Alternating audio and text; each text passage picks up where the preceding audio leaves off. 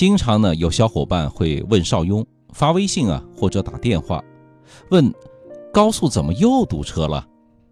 看着车队龟速爬行啊，心里掠过一万只那个啥，简直啊是要崩溃的感觉。其实呢，高速产生拥堵的原因啊，无非就那么几个方面，我来给大家总结一下。第一个原因，事故。高速呢看起来那么宽，其实啊它的通行能力啊也是有限的。那如果发生车祸，有可能占用一个两个行车道，那我们后方的车辆啊肯定就会降下来。哪怕呢就是一个小擦小刮的事故啊，也可能产生蝴蝶效应，造成后面呢堵上几公里，甚至是数十公里。那要是发生比较严重的事故呢？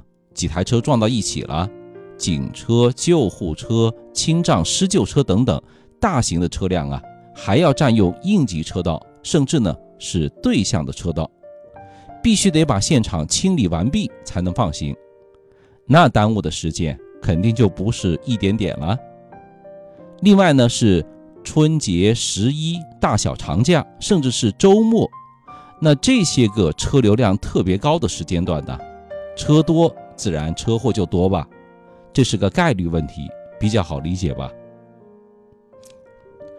第二一个造成拥堵的原因啊是施工，那就像我们湖南沪昆高速上的大修工程，一般情况下呢都会封闭半幅路面，前期是西往东封闭，后期呢是东往西管制，通行能力就下降了一半，自然呢就可能造成拥堵了。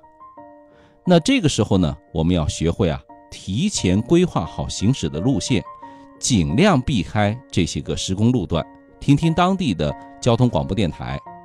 当然，您要是订阅了少雍说交通，那更是极好的。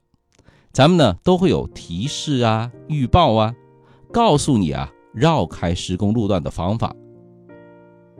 第三一个，与大车同行，运输大件商品的货车啊。占用的路幅呢，普遍都会比较宽，那这些车辆在变道啊、转向的时候呢，就会占用几个车道，导致后面的小车无法通行。再加上，比方说这些车啊要爬坡的时候啊，那都是蜗牛般的速度，慢吞吞的在爬行，四十五公里时速的大货车去超四十公里的大货车，而且呢，只有两条车道。后面的车啊，那基本上就只能耐着性子等吧。那这种情况呢，一般在山区、丘陵路段比较常见。第四一个造成拥堵的原因呢，就是出入口。出高速的要减速并线，那进来的车辆呢，可能就一把车轮抢到中间的车道，正常行驶的车辆就会受到干扰，被挡住了去路。一脚刹车，紧急制动，车速啊，自然就会降下来。严重的状况呢，还会导致事故。所以啊，一般情况下，我开车在高速上遇到出入口，也包括服务区，都会呢提前变到最左侧的车道，防止被其他车辆干扰，尽量的避开这些个冒失鬼。第五个原因，收费站、加油站拥堵。那遇到节假日车流量大增，收费站、加油站基本上都会人满为患，堵上加堵啊。就以这个京港澳高速为例吧，一到春节前后呢，就闹油荒，遇到加油站无油可加的情况，肯定会排好长的队，甚至呢排到了主干道上来，当然就会导致拥堵了。当然。造成高速拥堵的原因啊，还有一些，比方说冰雪雨雾等恶劣天气，天有不测风云嘛。比如说一些车辆呢，在占用左侧车道龟速慢行，降低通行效率等等。那您认为还有哪些原因会导致高速公路堵车？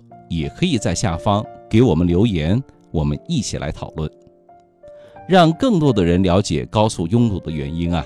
选择理性出行，避开拥堵路段哈。邵雍说交通，您开车养车用车的好帮手。记得关注和转发哟，拜拜。